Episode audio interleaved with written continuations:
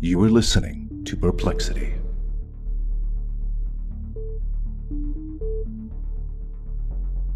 Hello, everyone, and welcome to another episode of Perplexity, a mystery podcast. As always, I'm your host, Kaydra, but today's a little bit different because I am joined by a very special guest. I have Amanda Goodness from Drinking the Kool Aid podcast. Hello. I'm so excited you're here. It's so awesome to have you. I know. I'm so happy to be here. What have you been up to? How have you been? Um, I've been good. I had a work meeting this morning, so I had to dress up in like a Disney outfit because it was like Disney themed. So I did, I'm assuming you've seen Hercules. Yes, of course. So me and my friend were Pain and Panic, the little like demons. Cute. Yeah, it was really cute. But yeah, I don't know. It's just, it's been raining a lot here. Yeah, same over here. It's been really foggy and kind of cold. Oh, really? Yeah, it's. I feel like it's like that weird. literally all over. And I'm like, why is everywhere, like everywhere is raining and everywhere is cold? Yeah, I know. It's it's been really weird. I feel like um Cassidy would probably go on and on about the weather and why why that is, right? yes, Cassidy is my co-host on Drinking the Kool-Aid, and she loves talking about the weather. and she doesn't she doesn't do it in like that weird like you know when people are like so how's the weather? Like they have nothing to talk about it. She's like oh my god did you hear this this this this this and the precipitation here and blah blah blah and i'm like i don't care. Like i actually don't care. Like please stop talking about it. Interesting. How do you not find this interesting? I'm like because i'm a normal human being who wants to talk about this I find like natural disasters interesting, but also unnerving. And I can only talk about them so much. And same with like global warming before I Yeah. just I get Yeah. overwhelmed. well, she also likes to do that to me. Like I am the kind of person that I just like ignorance is bliss. I don't want to hear about like I know it's out there. I know it's happening. I know it's important to know. you know? Like I know these things, but I really just don't I don't want to hear about it. yeah. Like I know it's happening. I'm aware, but I don't want to talk about it. And she'll be like, "Oh my god, did you hear about this devastating earthquake?" I'm like, "I know. I know. Please stop." I'm like, I'm gonna freak out. yeah, I think it's like an anxiety thing for sure. Like I, I'm very similar, and I was having a conversation yesterday with a patient when I was working. She was di- she was getting discharged, and I had like a list of discharge recommendations. And one of the things I always tell the patients I work with is be kind to your mind. So like Oh, be mindful of the content that you are watching and who you're hanging out with and stuff like that. Um, just being aware of your mental health. But she had never heard that phrase before. So I was like explaining to her what it means and what it means to me. And she watches the news a lot, which obviously important to stay informed, but at the same time, it can be really biased and heavy. So I was in Home Goods yesterday, and I was just like getting some like weird little like I had like a candle and like silly things in my hand or whatever. love. And this lady next to me, just like I don't know, maybe maybe I'm just a horrible person. I don't know, but like I just sometimes I just don't want to talk to people. You know, when you're just like you're focused on like trying to just get your stuff and like go home. And yeah. this like random lady in line next to me is just like, "Ooh, what scent is that?" Ooh, and I'm like, "Okay." And then like I kept on trying to turn around, and she kept on asking me questions about things. And then out of nowhere, she starts talking about things in the news, and I was like, "Oh yeah." And she's like, "Do you watch the news?" And I was like, "Oh, um, you know." She was like, "You have to watch the news. You have to be informed." And I was like, "This, I'm." Literally have a candle and I have like a little like measuring cups that look like a pie, like a cherry pie in my hand. I don't want to have this conversation. I have cute little things in my hand. Why are we having a serious conversation in the line at Home Goods? yeah. You're like, this is my self care. Yeah. And it was the pouring rain outside. So I had I just like had so many things on my mind and she just like would not stop talking to me. And then eventually I got this is so mean, but I got so frustrated that I was like, I actually have to go. I put my stuff down and left because the line was too long. She wouldn't stop talking to me. Oh my God. I oh just, oh like, no. I know. I just like wasn't have I've been having a week. Okay. Yeah. don't. I wasn't No, having it. I, I, I was like, lovely talking to you. Have a wonderful day. She was like, oh my goodness, my friend left. My I'm so sorry, lady. I just That- can't. That's intense. Like not in the line at Home Goods. Come on. No, yeah, I I actually got I got this glass at Home Goods. You Okay, can get anything. go. Marshalls, TJ Maxx. I know. That's you, where it's at. you talk about this on the pod all the time and like I I get it. I love a little self-care, spending some time at TJ Maxx or Home Goods, just buying things that I don't need. It's really dangerous. It It's a dangerous game when you're like, ooh, maybe I'll just like pop in really quick and grab like one tiny little thing. Doesn't work out that way. It happens to me at Target too. Well, okay, here's the thing though. Target is actually more expensive though. So for me, I'm Yeah. like, if I pop into Target, I'm like, I can kind of stay away from things because it's like a little more pricey. But Marshalls is so cheap. Exactly. So what I have to. It's Like such I a have steal. no choice. you know what I mean? Do you buy stuff for your pets there? Because that's Yeah. something that I improve. Like I do that all the time because I'll be like, oh, it's so cheap and it's it's for the dog. Like I have to get it.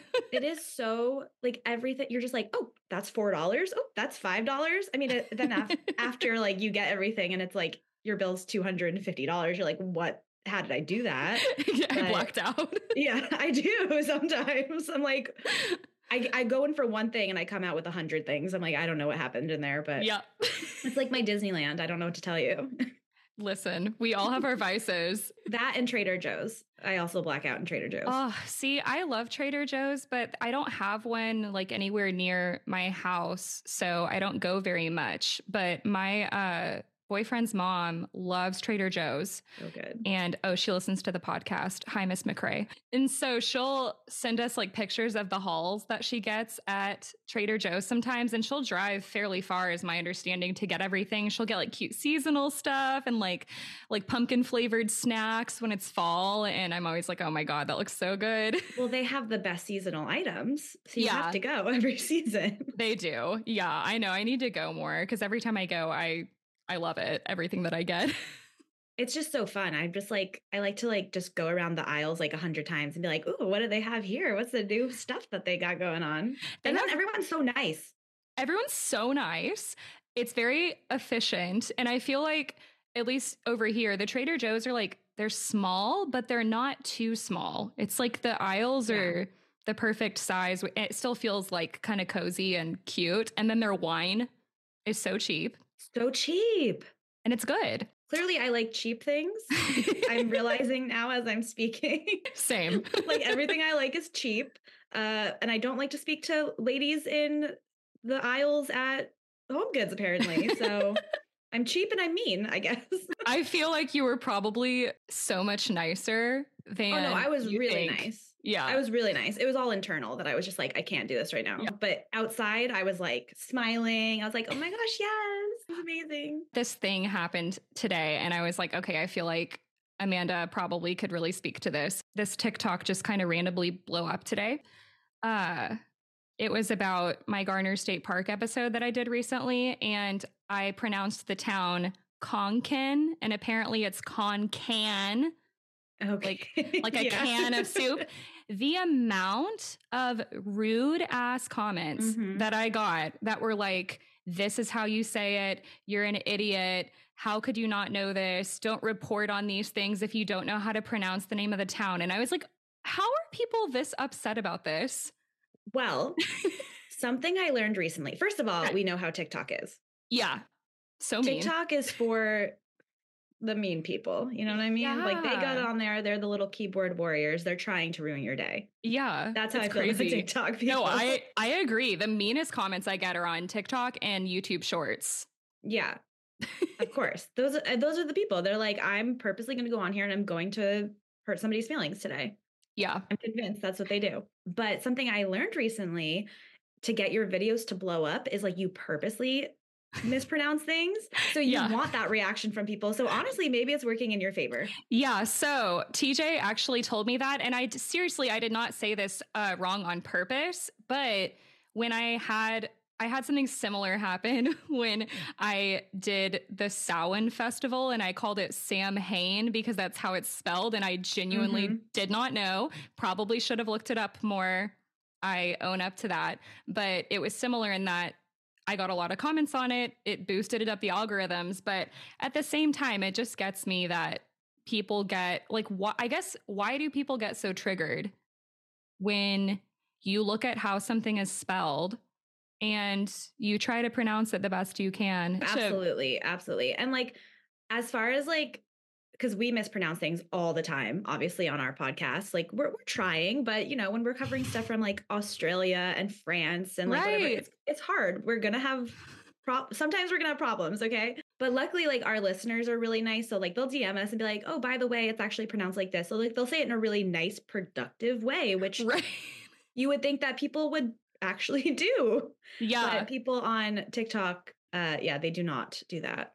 Yeah. So it's annoying when you like spend all that time making a whole video and doing all the editing and all the research and then like that's the one comment that you get. But anyway i was like i'm sure y'all have had your fair share of experiences with that so oh absolutely oh my gosh. I mean we get we say stuff wrong literally all the time whether it's mispronouncing something or just like saying something that's not even true. Like we're spreading rumors by accident you know what i mean? But on our recent episode we I guess I like we were singing something like happy birthday or something.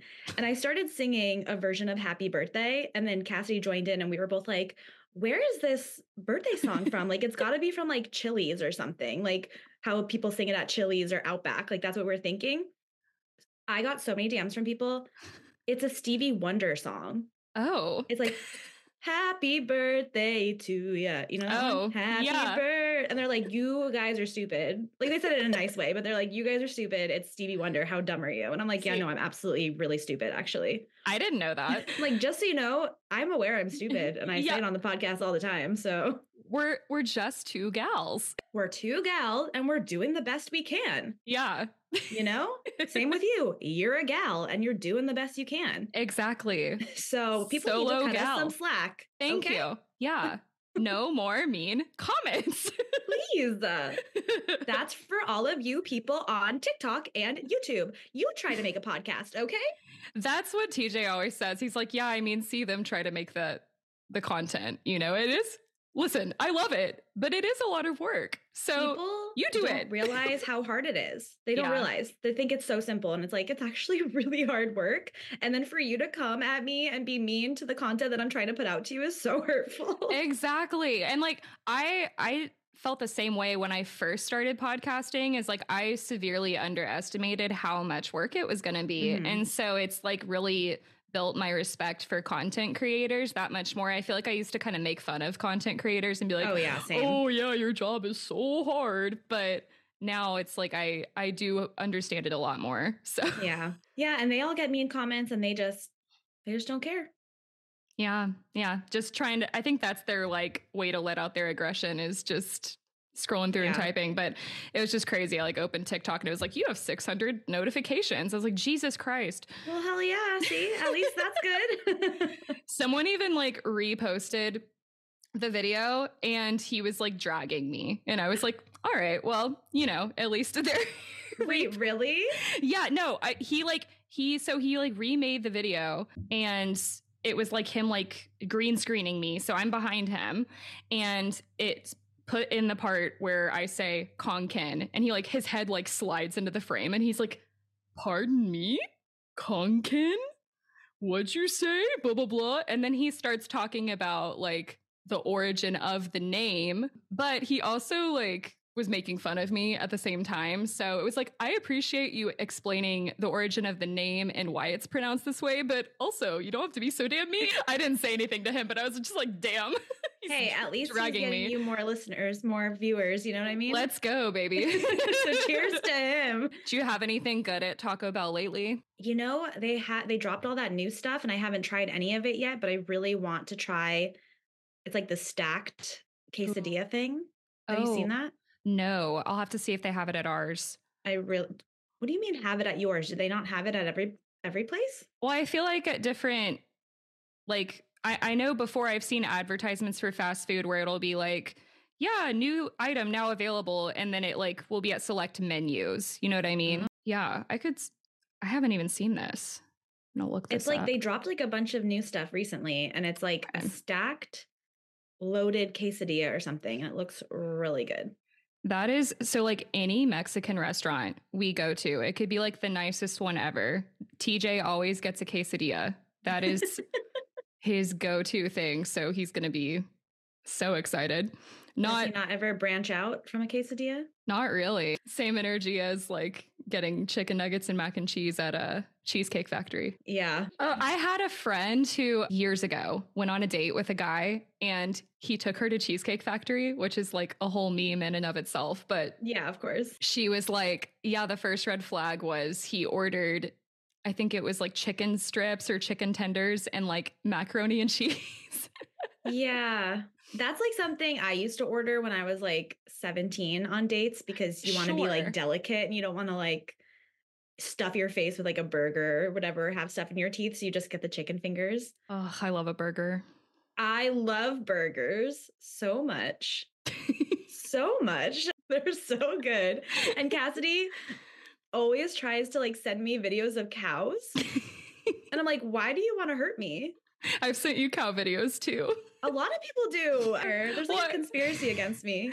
Well, I know like when I sent you one, I was like, oh my God, she loves cows and this is so freaking cute. I'm going to send it to her. And it was the cow like rubbing his face on the wood. And then like all the other cows were like, it was like a little scratch post. It was so I cute. do. I love cows. Cows taste so good. What am I supposed to do? I know. What to do?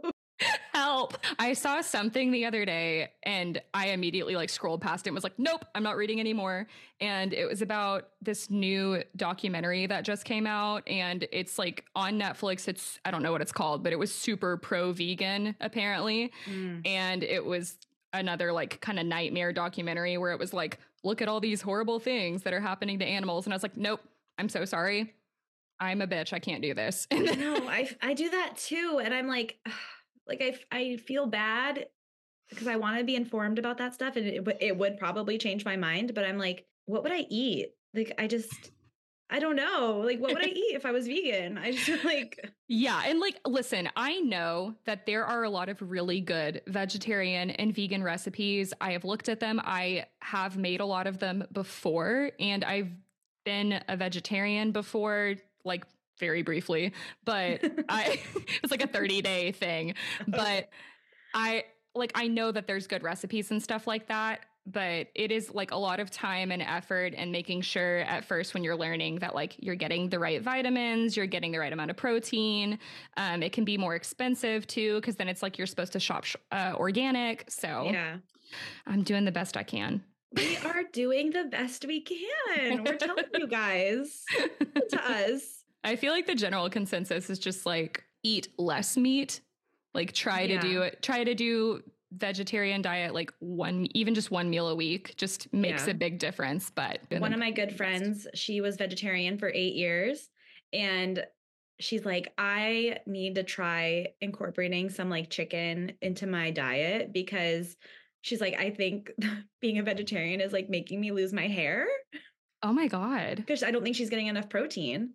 Yeah, no, I mean, there's people that I've met before that have to be on very specific diets. Also, just like the setting I work in in healthcare, like I work with a lot of medically fragile and like compromised patients that Yeah. have to be very careful about what they eat and what they don't eat. And some of them, it's like, yeah, I tried to do this diet or I tried to be vegetarian and it was just very, very difficult for me to get, you know, my blood sugar right and all that Mhm. kind of stuff. But yeah, it's wild. I know.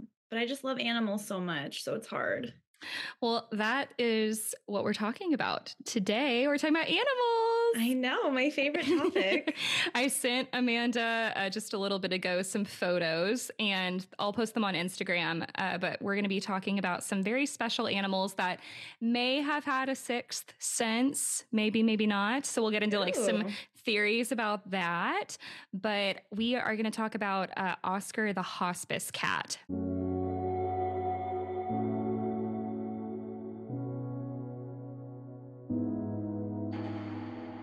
Oscar. Uh, so from 2005 to 2022, the Steere House Nursing and Rehab Center in Providence, Rhode Island, housed Oscar, along with a lot of other like therapy animals, emotional support animals like dogs and cats. And Oscar was domesticated, but he was brought to Steere when he was just a little tiny kitten. Aw. So super little. And he would end up, as he grew up, touching the lives of many of the residents and many staff, uh, but also leaving a lot of people very perplexed. Uh, there's a entire book about Oscar too. It's called Making Rounds with Oscar, and it was written by a doctor that met with Oscar. And my understanding, this could be wrong, but my understanding is this doctor worked at Steere.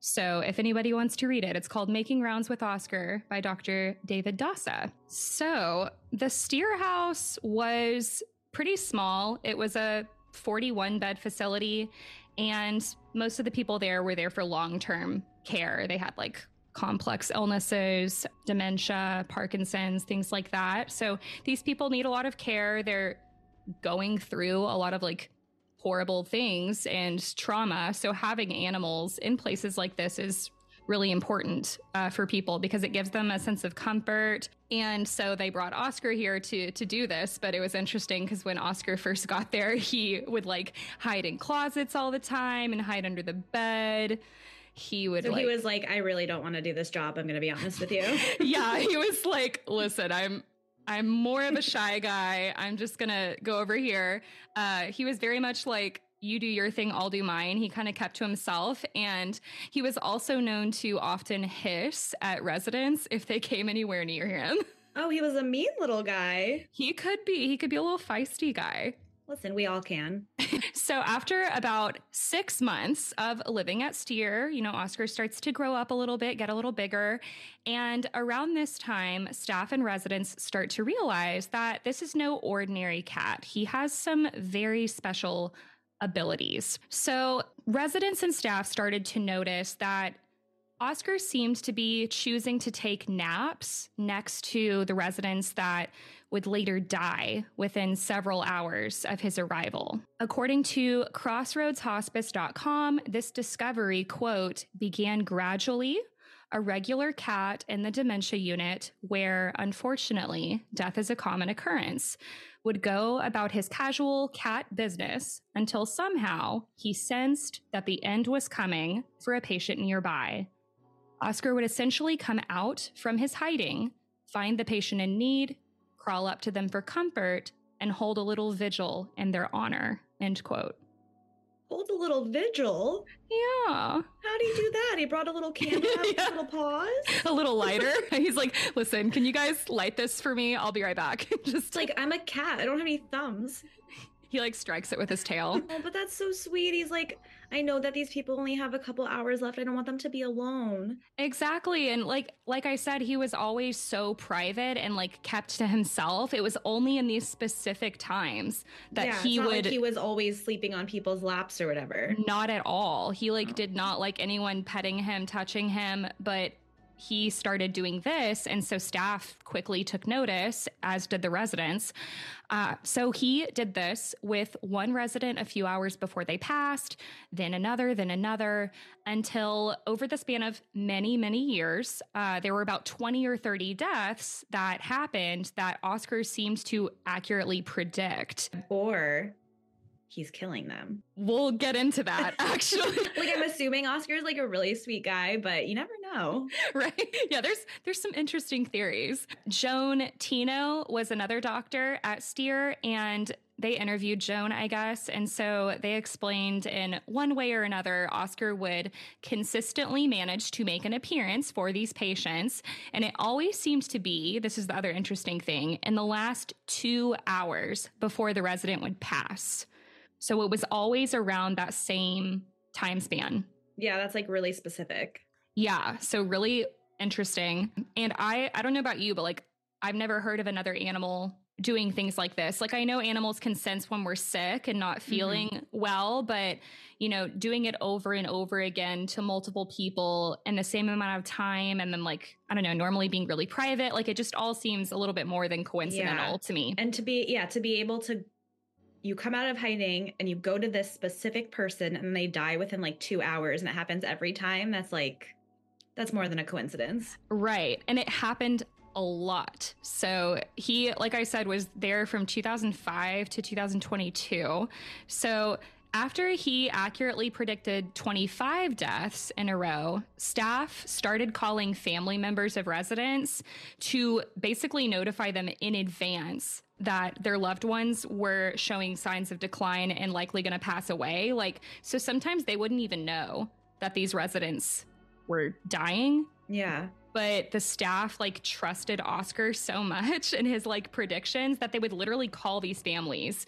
And the families knew Oscar too, because they would like come visit and they would call and be like, uh, you know, Oscar's laying by your mom. You should probably make arrangements and come here. And mm-hmm. oftentimes it would help these families have adequate time to like travel and make funeral preparations. It wasn't as surprising.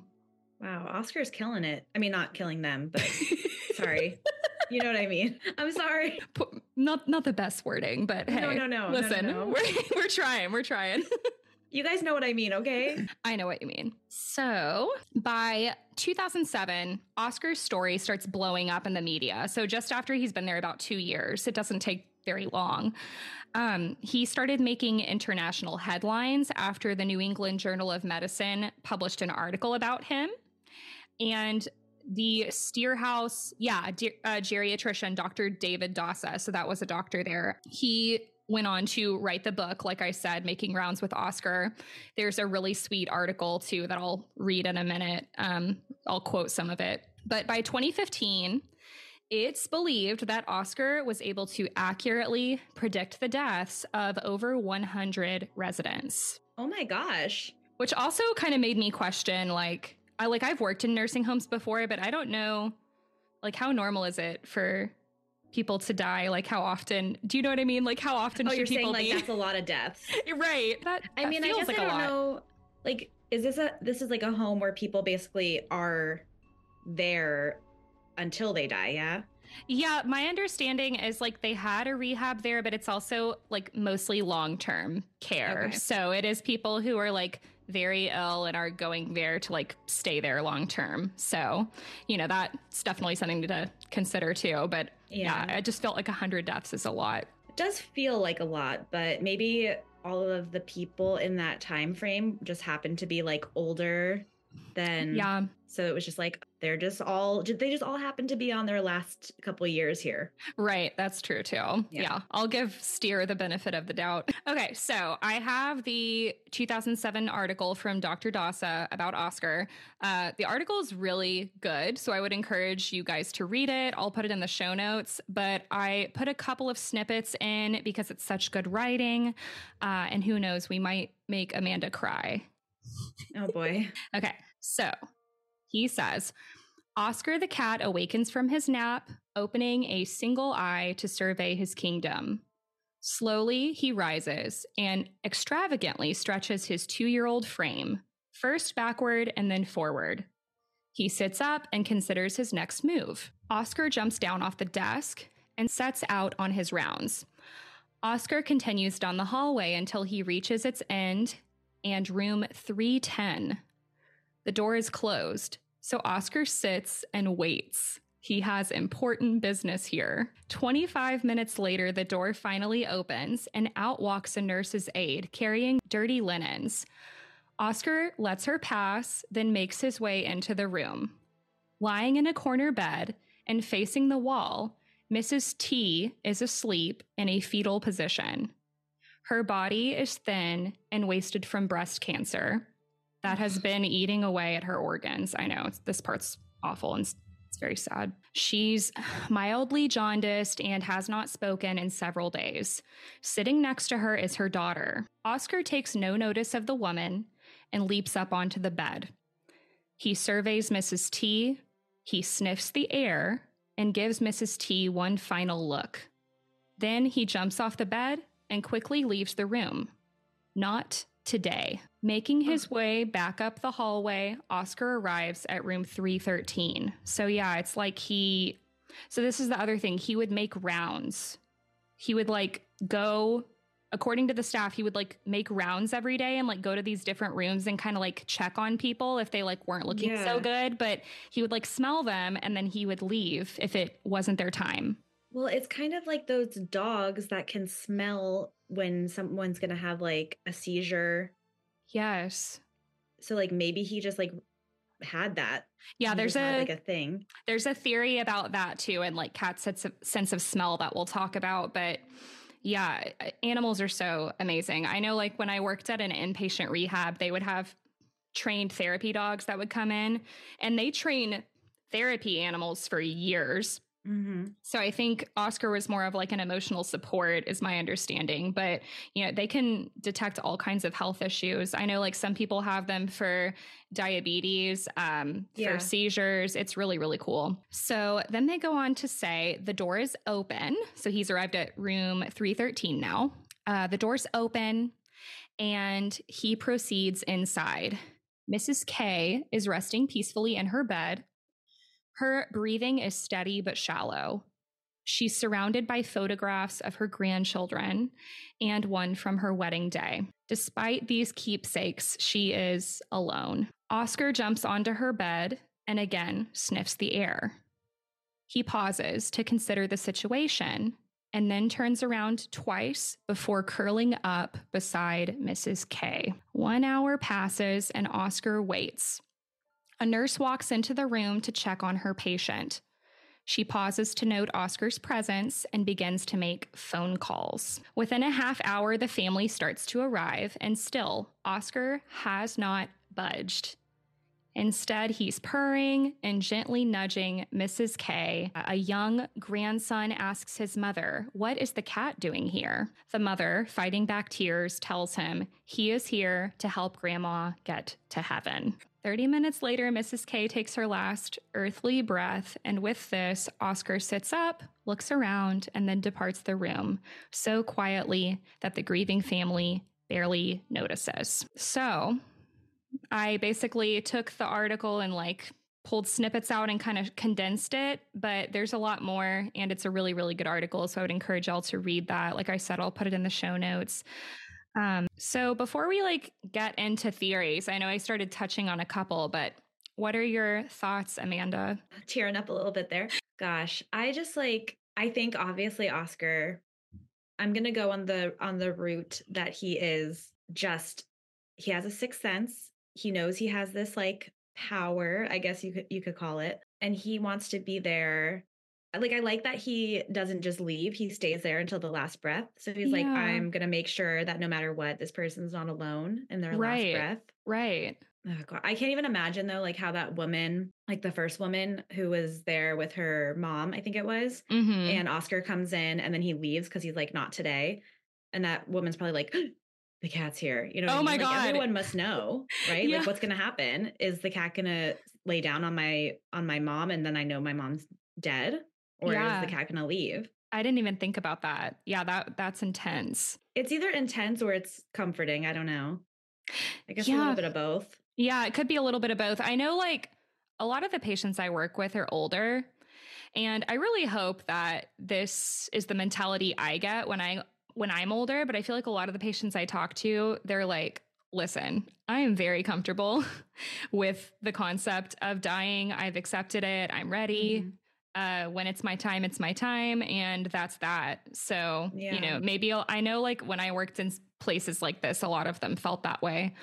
So, also like, I mean, you have you have an animal, so you you know the feeling. Like when you're laying in bed and you feel your animal just like kind of hop up on you and like lay down, it's just like the most comforting feeling. So somebody that is lying in bed maybe they can't move or they can't speak but like you still ha- you still know what's going on i think you're pretty much like you can feel it you can hear things around you and yeah. they feel that cat on them and they're probably just so like at peace yeah no i, I think know. it's like I think that's such a comforting thing to have in those last hours, you know, just like knowing that's like just this warm, fuzzy presence is there with yeah. you. And just, yeah. I think every hospital, nursing home, like anything like that should just have animals everywhere.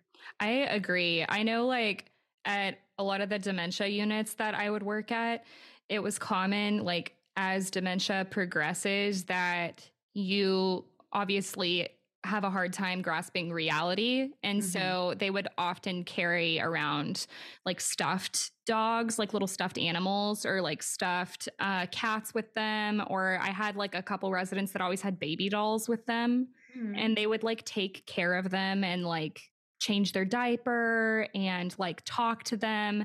And it was like so sweet, but also sad, you know. But it just goes to show like that that sense of like comfort doesn't go away even in Yeah. those last stages of things like dementia. And I, I can't remember. I feel like Cassidy told me this, but there's like something that when you touch an animal, like touch an animal's fur, like your brain chemistry, like something in your brain, like just makes you calm. Like Yeah, it's like no, that makes scientific, I think. Yeah, that sounds right. I mean, don't quote me on that, but like I'm pretty sure. we're we're gonna go with it. I don't know, You but that sounds right. Listen, I have a comedy podcast, guys. Please don't quote me on that. yes. Oh my god. Well, Cassidy has a lot of book smarts. Uh, book smarts. I can't even say book smarts right. She does, and she says things with confidence, so I don't question it. I you know what think mean? that I think that's the key. I mean, we know this from like cults that that's Yeah. the key is confidence. Absolutely. And then nobody questions you. They're like, you're absolutely correct. And you are not correct, exactly. you know? So, okay, so let's get into some theories. We can talk about these a little bit, see what you think. Okay. So, okay, so some people have called Oscar an angel, and Yes. others have called him an angel of death. Yes. I could see both sides here. Right. So it's kind of complicated and like interesting to think about both. You know, the angel is like that comforting part we talked about that it's like, okay, I'm here to bring you into the light. And then the angel of death has more of like a negative, kind of dark connotation. Uh, Well, it's kind of like, you know how like the Mothman, people say he's like an omen for death. So like when you see him, something's going to happen. But right. he's not necessarily like killing anybody or like doing anything bad. It's just He's- kind of like an omen. yeah, he's just a little guy. He's just a little guy. And sorry that he just happens to know like he can predict things, you know? yeah. like Oscar's just like a cute little guy, and whether or not he can just predict death and he's an angel of death, he's not necessarily killing people. right. He's just being like, "Hey, just so you know, this is going to happen." Exactly. He's like, I don't shoot the messenger. I'm just here to inform. And then he cuddles with them. Yeah, he seems like a good guy to me. Yeah. So, okay. So, the smell thing that you brought up earlier, there have been some scientific theories that he is responding to a specific smell that this is kind of gross, but that human cells exhibit when they are beginning to break down and die. Uh, CBS News, when this story like blew up in the media, they consulted several animal specialists about Oscar to just kind of theorize like what was going on. And they theorized that the chemicals released by humans uh, when they are dying could be what he is sensing because cats have a very strong sense of smell compared Mhm. to humans. Um, Other people speculated it could have been a learned behavior. So basically, like, you know, he did this one time and maybe a lot of people like rewarded it or recognized it. And then I don't know, it just became like this repetitive pattern for him, also almost like a routine, oh kind of Yeah, like how would he know which people were going to die? Right. Yeah, no, I don't really like follow this one entirely. I can kind of see it in like if he was maybe walking around the hallway every day, like yeah, that's his routine, but from what I am reading it sounds like he went into specific rooms um yeah, and, like then he knew like who to cuddle the air and was like, Yeah. "No, not her."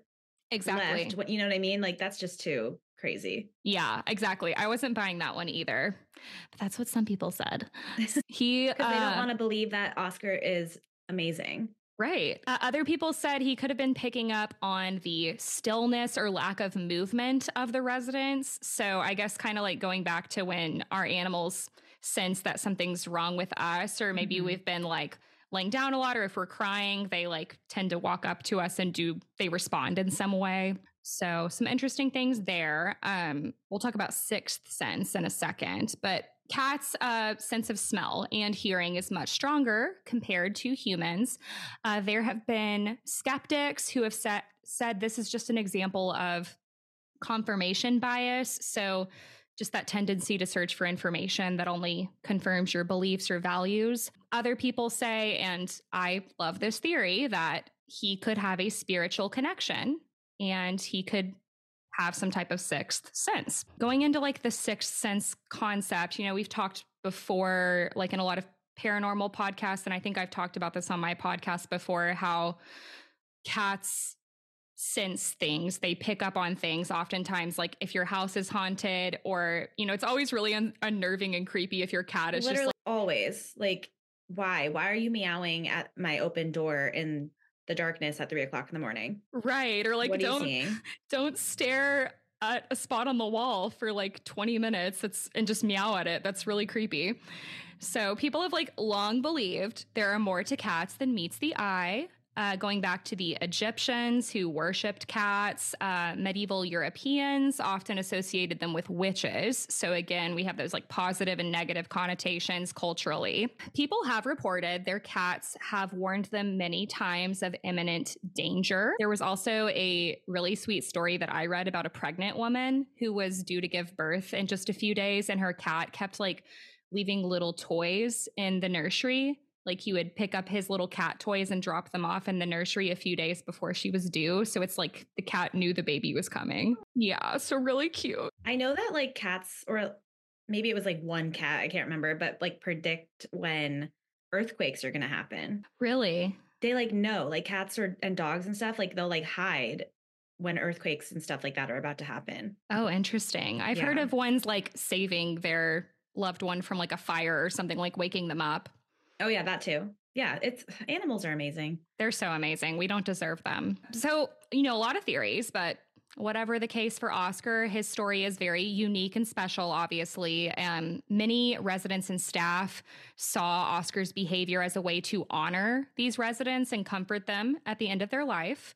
Uh, Oscar lived a very long life. He lived until he was 17 and he passed peacefully in the year of 2022. So, pretty recent. And also, I just want to say, while I was writing this story, my cat like randomly jumped up into my lap and kept like licking my forehead and my face and he's never done that before so it was really weird i was like oh my gosh what is what's going on right Oh now gosh.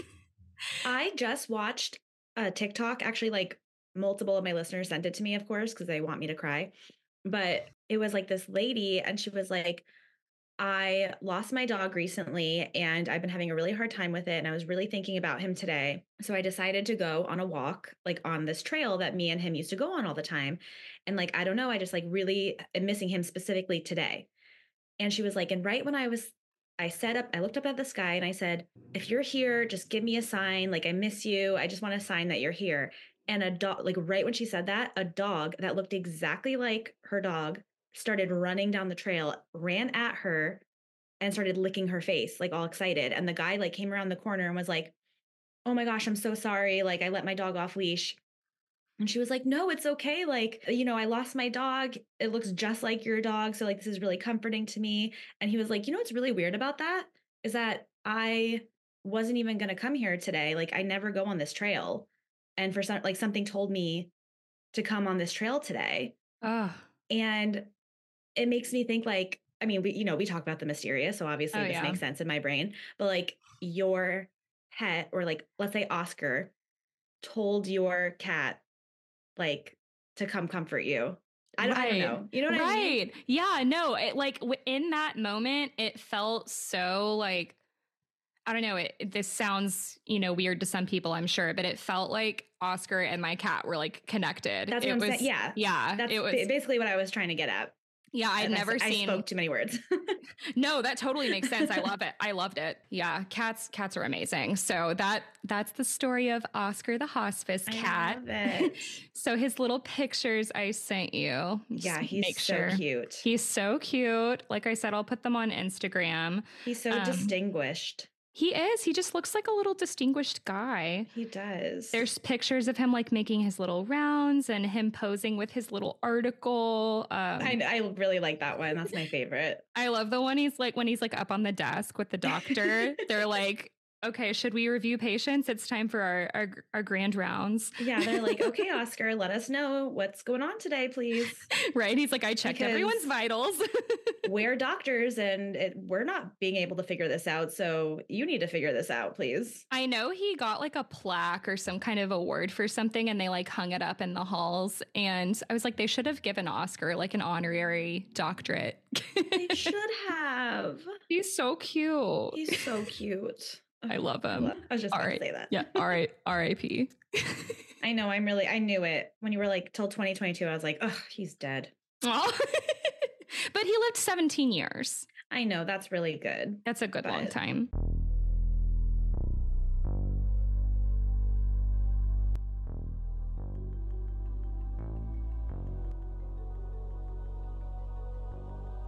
Okay, so I have one more for you, and this one's shorter. Okay but I just thought this one was so cute and fun. I know. I see a cute little puppy right now. Yes. So this is Smoky, the Yorkshire Terrier. He's so little. So tiny. So freaking tiny. So Smoky was the first, some people call her the first therapy dog. And she was also like a war hero. So really freaking cool. This was in the 40s. So spoiler alert, Smoky's not alive anymore. I'm sorry, Amanda. I know. I see her grave. That's I think that's a memorial. oh, is it? Yeah, she has a lot of memorials all over the world. She's so cute. Yeah, she's she's pretty famous. She's a big deal. So it, this happened during World War II. So in February of 1944, during World War II, there was a troop of American soldiers that were in New Guinea, and they were navigating the treacherous terrain of the jungle. Uh, there were Allied forces from the U.S., Britain, Australia, and the Netherlands that had been fighting in the area since the Japanese had first invaded in 1942. So one day, an American soldier named Ed Downey is just bumbling around, minding his business. He had been driving around in a Jeep because that's how a lot of them got around with the rough terrain. And unfortunately, his Jeep got stuck in the mud. So he's like, damn it. And he like gets out of the Jeep and he's like, It's the how worst. it's the worst, right? so he's like, How am I going to do this? How am I going to get this out? So he's like trying to figure this out. And then meanwhile, off in the distance, he's hearing a sound he doesn't recognize. So he follows the sound and realizes it's a little whimpering noise. And he finds an abandoned foxhole. And he is looking inside. And inside, he would find a young adult Yorkie, fully grown, weighing just four pounds and standing at seven inches tall. She's so little. So tiny, uh, which would definitely like play in her favor later. Um, so the soldiers or the soldier would then scoop up the dog and he took her back to camp, which I would do the same thing. Absolutely. Yeah, I'd taken this this little guy with me. Uh, the soldiers speculated that the dog must belong to the Japanese, but she didn't understand any commands in Japanese or English. But she was fully grown. So, like, where she originally came from, people don't really know. So, another little mystery with Smoky. Uh, Bill Wynne, a corporal, uh, starts hearing about this dog and how they had, you know, coined the name Smoky for her. And so the corporal's curious. And so Bill comes and looks at Smoky. And Bill says later that as soon as he saw Smoky, it was like love at first sight. He was Mhm. like, I have to make this my little dog. He bought Smoky off of Ed Downey for two Australian pounds or six US dollars and 44 cents. So What? yeah, so basically Ed Downey, I guess when they would pass time, they would like play poker and he wanted some money to get back into a poker game. So he sold Smoky to Bill for the exact amount of money he needed to get back into the game. Okay, well, I'm glad he didn't keep Smoky because he clearly doesn't respect animals enough. I know. I thought that was rude too. Yeah. So, so I'm glad the other guy got him. yeah, I'm glad too. And it seems like Bill absolutely adored her and like treated her really well.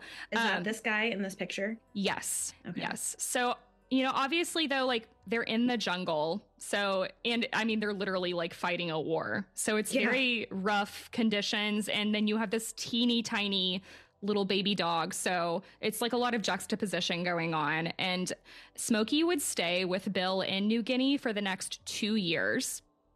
They would make history. They would serve the South Pacific with the 5th Air Force. And Bill actually knew how to train dogs uh, because in Oh. his pre war work, he was a dog trainer in Cleveland.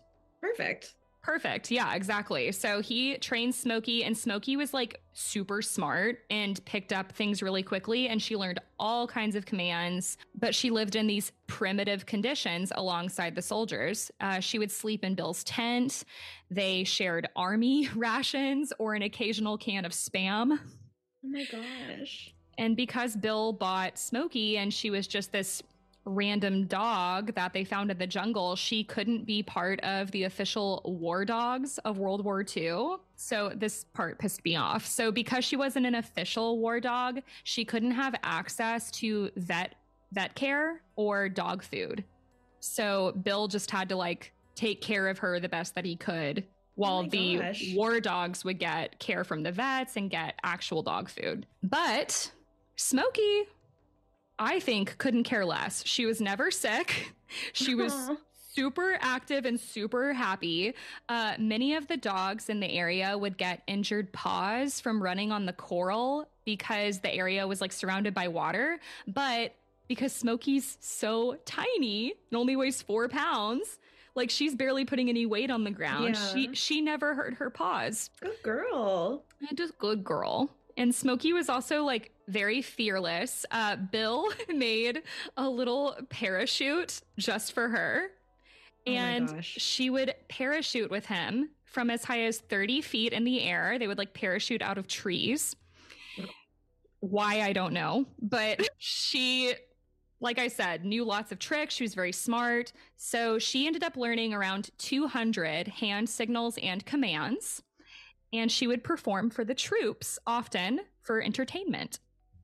Oh, but she couldn't get any vet care or dog food. I know. Come She's on. now. entertaining you guys, and you won't give her dog food. No, I just imagine her like doing the cute little thing where Oh yeah, do- like standing up on her hind legs. my Yeah. dog does that, and then like they do like the little like begging hands. Oh, Yeah. it's so cute. My dog does that all the time, and I'm like, you know, I'm a sucker, and I have Yeah, to give obvious. him some food. They do know. So she, you know, learns all these commands, and she also helped the engineers build an air base in the Lingayen Gulf because they basically had they needed to run this telegraph wire through this really long, really skinny pole. And the only way that humans could do this is like it would take days. They would have to like dig through the ground, run all these things through this tiny pole.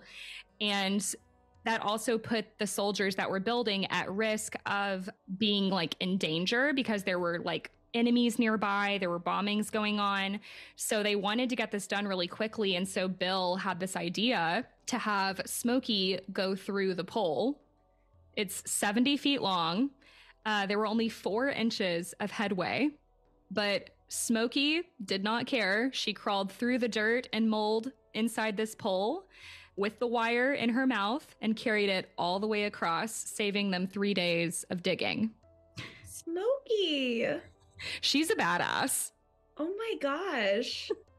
I would be so scared to originally let her go through there though. I'd be like, I don't want her to die. I know. I feel like I would be too scared. But she's like, I know what I'm doing. Don't worry Yeah. about me. She didn't bat an eye. She was like, okay, where am I going? So she said, and women can't be in war yet? Why? yeah, she's like, listen, I'm here to spread a message. That's right. So Smoky would survive 18 months in harsh conditions and combat. She followed Bill into 150 air raids, and she flew in 12 rescue and combat missions. She Wow. also she also survived a typhoon in Okinawa. Oh my God. And according to Bill, at one point, Smoky even saved his life because they were on like this landing craft and the Japanese started bombing the area. And Smoky seemed to sense that there was danger before the bombing happened, kind of like what we were talking about with the cat and the earthquake earlier. Mm-hmm. And so I don't know exactly how Smoky alerted Bill, but Bill like knew something was wrong and like ducked down. And then right after he ducked down, there was this huge fire, like I guess an explosion, and that hit eight other men standing right next to them. Okay, Bill, you could have maybe like told the other guys to get down too. right? I don't know. I know. Yeah. No man left behind. Yeah, he's like actually every man for himself. You know, I guess just having like a few quick seconds to react though, like I don't know. No, that's fair. Smoky also accompanied nurses on their rounds at the U.S. Army Hospital, treating wounded soldiers in New Guinea. So I guess kind of just a little comfort, like walking around and seeing everybody, maybe like giving them some little licks on their head or oh my something. gosh. Can you imagine like just how happy you would be if you saw that little tiny little thing and she's just like looking at you with her little happy face? Right. Oh, oh my she's so gosh.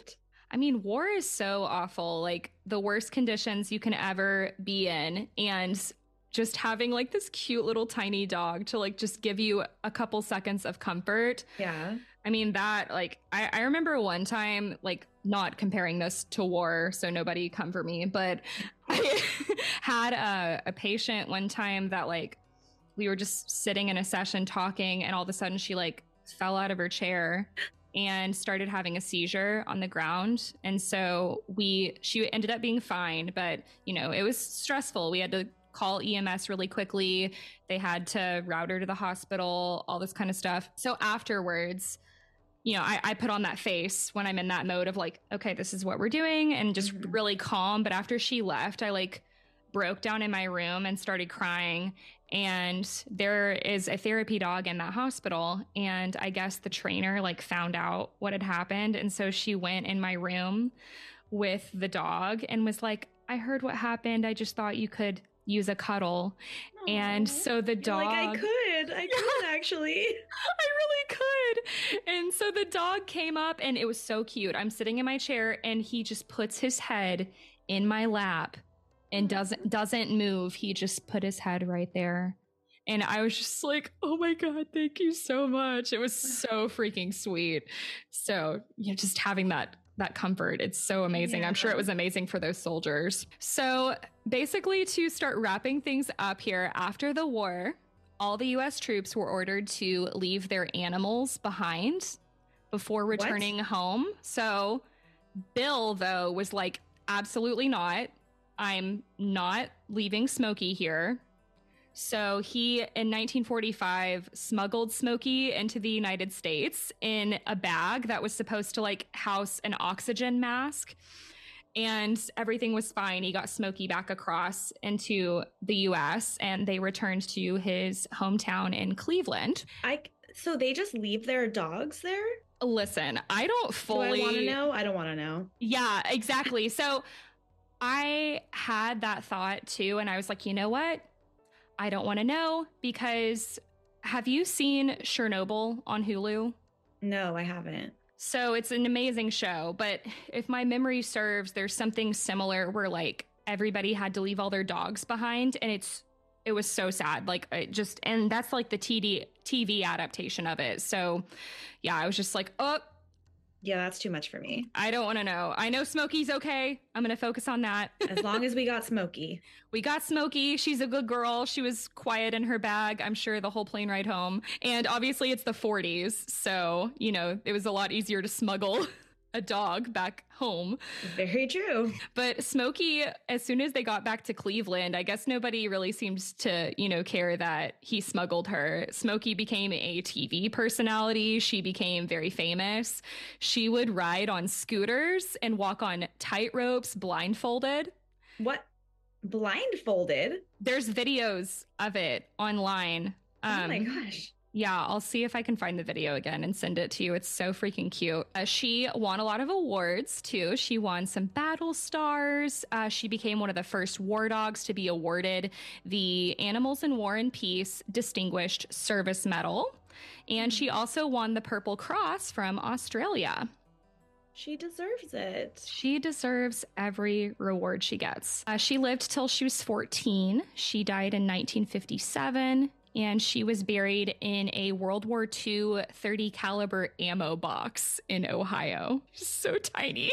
Very tiny. Uh, she has memorials all over the world, including the ones in the photos that I sent you. So, her most famous memorial is in Queensland, Australia, and it's this bronze life sized sculpture of her in a soldier helmet. And many people believe, I thought this was interesting, that Smoky is the reason that Yorkies became so popular as far as dog breeds go, like, became a very mm. popular household pet to have. Yeah. Uh, Bill Wynne lived until 2021. He died at the age of 99. Oh my gosh. Uh, and if you also want to read more about Smoky, there's another book called Yorkie Doodle Dandy, a memoir. Great name by William Wynne. So uh, I think that's yeah, that's Bill Wynne. So I was gonna say, is that the guy? Yeah, I think that's him. That should be him. So Yorkie Doodle Dandy, a memoir. Wow, I love Bill and I love Smoky. Bill was kind of hot. I got to be honest with you. I know. I thought the same thing. Yeah, he could. Like, good for you, Bill. yeah, good for you. And they both like lived long lives. Like 14 for a dog is pretty good. Yeah.